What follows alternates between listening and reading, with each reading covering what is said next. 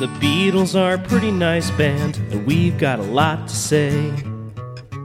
The Beatles are a pretty nice band, talk about 'em day after day. But we also love the outfield a lot, so are these songs better than your love? The Beatles are a pretty nice band, someday we'll judge if they're fine, oh yeah, someday we'll judge if they're fine. Hey Jude. It's a fool who plays it cool, my man. This is a biggie. One of the biggest singles by the Beatles and therefore by anyone ever. So much to like here. I think um, my favorite part is when the backing vocals start. You know, literally spine tingling if you haven't heard it in a while. Mick Jagger said it's like two songs, and he's right. Two great songs. I'm surprised this song hasn't been used in a TV show or movie when the protagonist decides he's going to go for it and get the love interest. Maybe it's too expensive. Oh, I'm sure it's very expensive. you know, I hadn't heard this song in a long time. Well, I've heard it. You, you know, you hear it, but it's not like it's just like in the background. It's like that's mm-hmm. it's just on. But where you're, I was actually paying like deep attention and focus to it, and wow, like the hair on my arm stood up when Paul started screaming in the second half of the song. And I mean, wow. Like, what can you say about it that hasn't been said before? It's an amazing song. It's going to live on far past every one of us on this earth, probably. Speak for yourself. I'm going to live forever. I'm going to live forever. Did we, well, did we just make a fame reference? No, uh, Oasis. Oh, okay. Well, but that's just a Beatles reference. anyway, course. here's Wonderwall. Here's Wonderwall music by George Harrison. Yes. Anyway. So yeah, this was the first release on the Beatles' own Apple Records label. I wonder if Paul was saving it for for Apple Records. Sorry, Parlophone. Yeah. Sorry, EMI. Whoops. Interesting. Uh, John was liked it. Hey Jude is a damn good set of lyrics, and I made no contribution to that. Well, um, you kind of did, John. He kind of did. What we'll get to, and in fact, he later described the song as the best Paul ever wrote, which is Bec- pretty, because pretty it's nice. about me.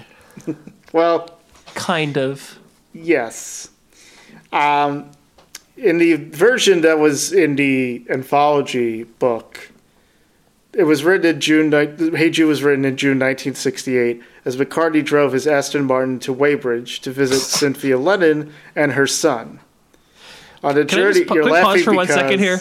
Yes, I'm laughing because why do we have to like? Why does like I'm driving my Aston Martin? wow, you have to remember he's rich. Um, he's a freaking beetle. I get it. You're you're you're, you're pretending to be James Bond. Whatever. James Bond. On a journey, he began thinking about their changing lives and of the past times he had spent writing with John Lennon at the Weybridge house. So, this is when, after Yoko, post Yoko. Uh, he said, I, Paul said, I thought as a friend of family, I would motor out to Weybridge in my Aston Martin and tell them that everything was all right, to try and cheer them up, basically, and see how they were. I had about an hour's drive. I would always turn the radio off and try to try and make up songs just in case. I started singing "Hey Jules, don't make it bad. Take a sad song, make it better." It was optimistic, a hopeful message for Julian. Come on, man, your parents got divorced. I know you're not happy, but you'll be okay. I eventually changed Jules to Jude. One of the characters in Oklahoma is called Judd, and I like the name. McCartney recorded a piano demo of Hey Jude upon his return to his home in Cavendish Avenue, London. On July 26, 1968, he played the song to John Lennon for the first time. He said he was in a music room upstairs when John and Yoko came to visit, and they were right behind me over my right shoulder, standing up, listening to it as I played it to them. And when I got to the line, The movement you need is on your shoulder, I looked over my shoulder and I said, I'll change that. It's a bit crummy. I was just blocking it out. And John said, You won't, you know. That's the best line in it. That's collaboration. When someone's that firm about a line that you're going to junk and he said, no, keep it in. So, of course, you love that line twice as much because it's a little stray. It's a little mutt that you were about to put down and it was reprieved, and so it's more beautiful than ever. I love those words now. Time lends a little credence to things. You can't knock it, it just did so well. But when I'm singing it, that is when I think of John, when I hear myself singing that line. It's an emotional point in the song. The lyrics struck an immediate chord with a record by public who related to the hopeful sentiments. Its universality was demonstrated when John Lennon later revealed that he felt the song had been directed at him. John said he said it was written about Julian, my child. He knew I was splitting with Cyn and leaving Julian. He was driving over to say hi to Julian. He'd been like an uncle to him. You know, Paul was always good with kids. But I always heard it was I always heard it as a song to me. If you think about it, Yoko's just committed a picture. He's saying, Hey Jude, hey John. I know I'm sounding like one of those fans who reads things into it, but you can hear it as a song to me. The words go out and get her. Subconsciously, he was saying, Go ahead, leave me. On a conscious level, he didn't want me to go ahead. The angel in him was saying, Bless you. The devil in him didn't like it at all because he didn't want to lose his partner. That was John in 1980. Other people believe McCartney wrote the song about them, including Judith Simmons, a journalist with the Daily Express. Other comment- commentators interpreted Hey Jude as being directed at Bob Dylan, who was then semi retired in Woodstock. Still, others, including John Lennon, have speculated that the lyrics to Hey Jude, McCartney's failing long term relationship with Jane Asher, provided an unconscious message to himself. McCartney and Asher had announced their engagement on Christmas 1967, yet he began an affair with Linda Eastman in June 1968. That same month, Francie Schwartz, an American who was in London to discuss a film proposal with Apple, began living with McCartney in St. John's Wood. When Lennon mentioned that he thought the song was about him and Ono, McCartney denied it and told Lennon he had written the song about himself. Now, usually, I give Paul crap for changing the story a million times about the song's etymology, but I think in this case, he originally consciously wrote it for Julian and then later realized, oh, that, this was this was for me. Yeah, I think there's a few meanings there that you can definitely take for f- take from it. Uh, I don't really like John going and saying it's make it's kind of directed at him, but it's more like directed at his son and like the consequences of what's happening with John. But to say that it's about you,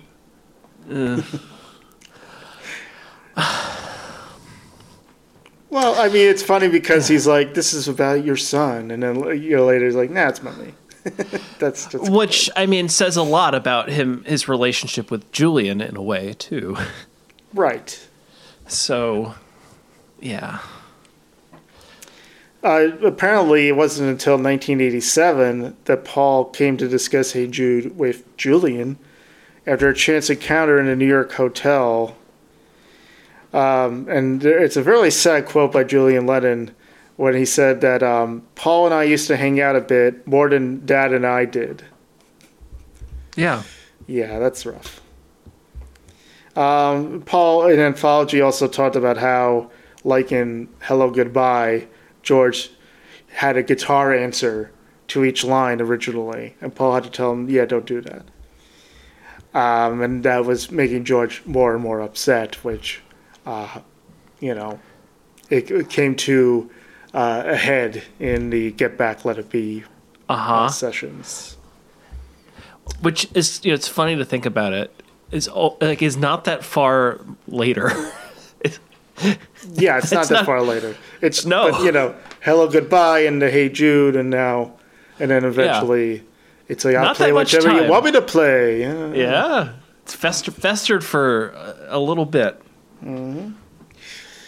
Uh, Paul said that um, when they were recording the song at Trident Studios, Ringo walked out to go to the toilet, and he hadn't noticed.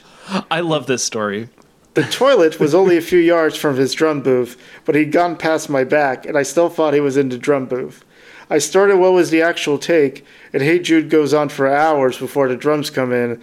And while I was doing it, I suddenly felt Ringo tiptoeing past my back rather quickly, trying to get to his drums. And just as he got to his drums, boom, boom, boom, his timing was absolutely impeccable. So I think when those things happen, you have a little laugh and a light bulb goes off in your head, and you think, this is the take. Yep. You put a little more into it, you think, oh, fuck, this has got to be the take. What just happened was so magic. So we did that, and we made a pretty good record. Yeah. So I picture Ringo now. Right? Yeah, I can just visualize just like the perfect comedic bit. It's it's almost like it would be in one of the one of their movies, right? Yeah.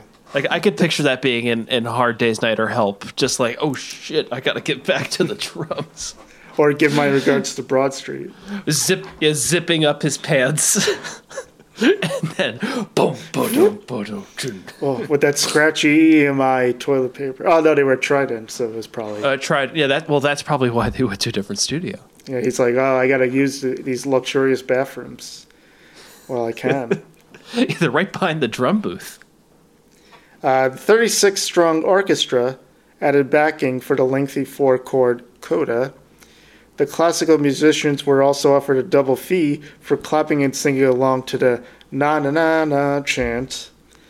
Uh, according to uh, the complete Beatles recording sessions by Mark Lewisohn, while most of the musicians were happy to oblige, there was one dissenter who reportedly walked out saying, I'm not going to clap my hands and sing Paul McCartney's bloody song. Hey man, double just to you know sing a gang vocal. That's a pretty good uh, payday. Payday. And double fee. It's great. Yeah. Uh, hey Jude contains an unedited expletive, Yeah. uh, which is often played by radio stations to this day. Uh huh. In the final verse, John Lennon saying "let her into" instead of "let her under your skin," his cry of "oh" followed by "fucking hell" remains in the final mix. But Geoff Emerick and Paul McCartney said that was Paul that said it, um, and John was would gleefully crow about the fact that they left it in the final mix and nobody noticed at the time. And now you can't not hear it. Yes. You know, So we we've talked a little bit about how like like the collection one kind of like like Disneyfies the Beatles a little bit. Like it removes uh, "Please Please Me" for example Yeah. as like a number one hit. So I was I went to that specific uh, version of it just to see if it was still there, and I was happy to see that it was still there. wow. Also, what other? I'm try, I was trying to think of like other songs that you sometimes hear on the radio where you know that there's a bad word and like, are they actually going to play it? And the two that came into my head were "What's the Frequency, Kenneth" by REM, with the "Don't fuck with me" part, which I've definitely heard on the radio many times that people kind of forgets there. And also, you know, if it's a cool radio station, if uh, if they're playing "Money" by Pink Floyd, they'll they'll they'll let the line "Do goody good bullshit" through. I don't think I, I, I don't know if Q1043 will do it, but maybe they would. It, you know, it's funny because like Louie Louie was uh, considered to be a dirty song, but they couldn't figure they couldn't They figure couldn't- out what the actual lyrics were, but they assumed it was um, there was profanity in there. What's like uh what's the the the term for whether it's pornography or not? Yeah, I Oh, know it when I um, see it. I know it when I see it. I can't Yeah. define it, but I know when I see it. I know it when I see it. It's like I, I know it's dirty because I know it when I hear it. Yeah. So yeah, Paul said it because uh, yeah, he flubbed a note on the piano. He didn't just say it just for hell, but fucking hell. Fucking hell! Ooh. Uh, on September 4th, 1968, the Beatles made a music video for Hey Jude and Revolution at Twickenham Film Studios in London. The clips were directed by Michael Lindsay Hogg, who Hey! yes, uh, and he uh, they worked with him again Oh, they did. pretty soon. Yes. Uh, at least three performances of Hey Jude were filmed. The most commonly seen is an edit of two of these. Only the vocals were live. During the first part of the song, Paul McCartney sang along with the studio vocals and ad libbed during the end. The clip was first shown on Frost On Sunday on the 8th of September. David Frost was at Twickenham for the recording. The Beatles taped a version of the program's George Martin penned theme tune by George, it's the David Frost theme, before the host introduced Hey Jude. Following his introduction, the Beatles improvised a parody of Elvis's It's Now or Never, which was never seen by television viewers. This is the theme to David Frost Show. This is the theme to David Frost Show. this is the part where David Frost walks on the stage. I'm almost halfway finished. How do you like it so far? At over seven minutes, Hey Jude was the longest single ever to have topped the British charts. Its lengthy fade out brought the song's length to over seven minutes, perhaps inspired by Richard Harris's MacArthur Park, a hit earlier in 1968. And George Martin pointed out that he's like, oh, it's too long for a single. And John said, why not? And uh, he said, you know, disc jockeys will play it because we're the Beatles. It's us. Yes. And he was right. Um, so this part's funny. According to music journalist Chris Hunt, in the weeks after writing the song, McCartney tested his latest composition on anyone too polite to refuse. On June 30th, after recording the Black Dyke Mills Band's rendition of his instrumental Thingumybob in Yorkshire, that's such a British sentence. McCartney mm-hmm. stopped at his village of Harrold in Bedfordshire, performed Hey Jude at a local pub. He also regaled members of the Bonzo Dog Band with the song while producing their single I'm the Urban Spaceman in London, and interrupted a recording session by the Barron Knights to do the same. Rod Griffith of the group The Iveys, soon to be known as Badfinger, and like the Black Dyke Mills Band, an early signing to the Beatles' new record label Apple Records, recalled that on one of his one of their first days in the studio, McCartney gave us a full concert rendition of Hey Jude. McCartney played an acetate copy of Hey Jude at a party held by Mick Jagger at Vesuvio's nightclub in central London to celebrate the completion of the Rolling Stones' Beggar's Banquet album. The song upstaged the Stones' album, and in author John Winn's description, reportedly ruined the party. Well, it, you know, they're they're just a blues band, so, you know. Mm. Paul should have known that. they should have known that. Lennon wanted Revolution to be the A side, but his bandmates opted for Hey Jude. In his 1970 interview with Rolling Stone, John said Hey Jude was worthy of an A side, but we could have had both. In 1980, he told Playboy he still disagreed with the decision. We'll get to Revolution. Yeah. Oh, sure, we will. A failed early promotional attempt for the single took place after the Beatles' all night recording session on August 7th through 8th, 1968. With Apple Boutique having closed a week before, McCartney and Francie Schwartz painted Hey Jude Revolution across its large, whitewashed shop windows. The words were mistaken for anti Semitic graffiti, since Jude means Jew in German, leading to complaints from the local Jewish community, and the windows being smashed by a passer-by.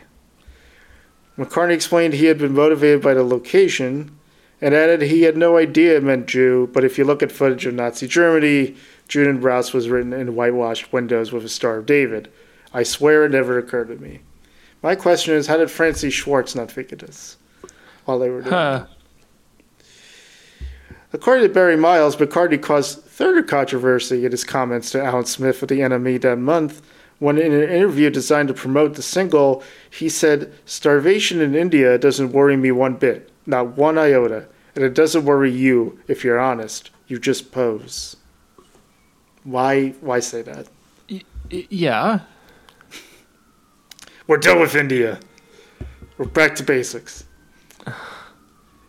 Hey Jude is the biggest selling debut release ever for a label and remains the Beatles' most commercially successful single. It has sold an estimated 8 million copies worldwide and has topped the charts in 11 countries. I could have Probably sworn not that, India. Probably not India. I could have sworn that the Stiff Records debut of So It Goes would have sold more, but I guess I'm just wrong again. No one knows. Love counts zero. No love lately. No. Josie Scale, I of course think this song is better to Your Love by the Outfield. No disrespect to the outfield.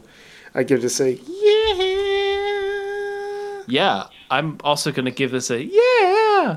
This is just an incredible song, and I don't know where. It's hard to think of a world where this doesn't just play all the time and exist. It's. I don't. Who knows? The Beatles are a pretty nice band, talk about them day after day. But we also love the outfield a lot, so are these songs better than your love? The Beatles are a pretty nice band, someday we'll judge if they're fine, oh yeah, someday we'll judge if they're fine.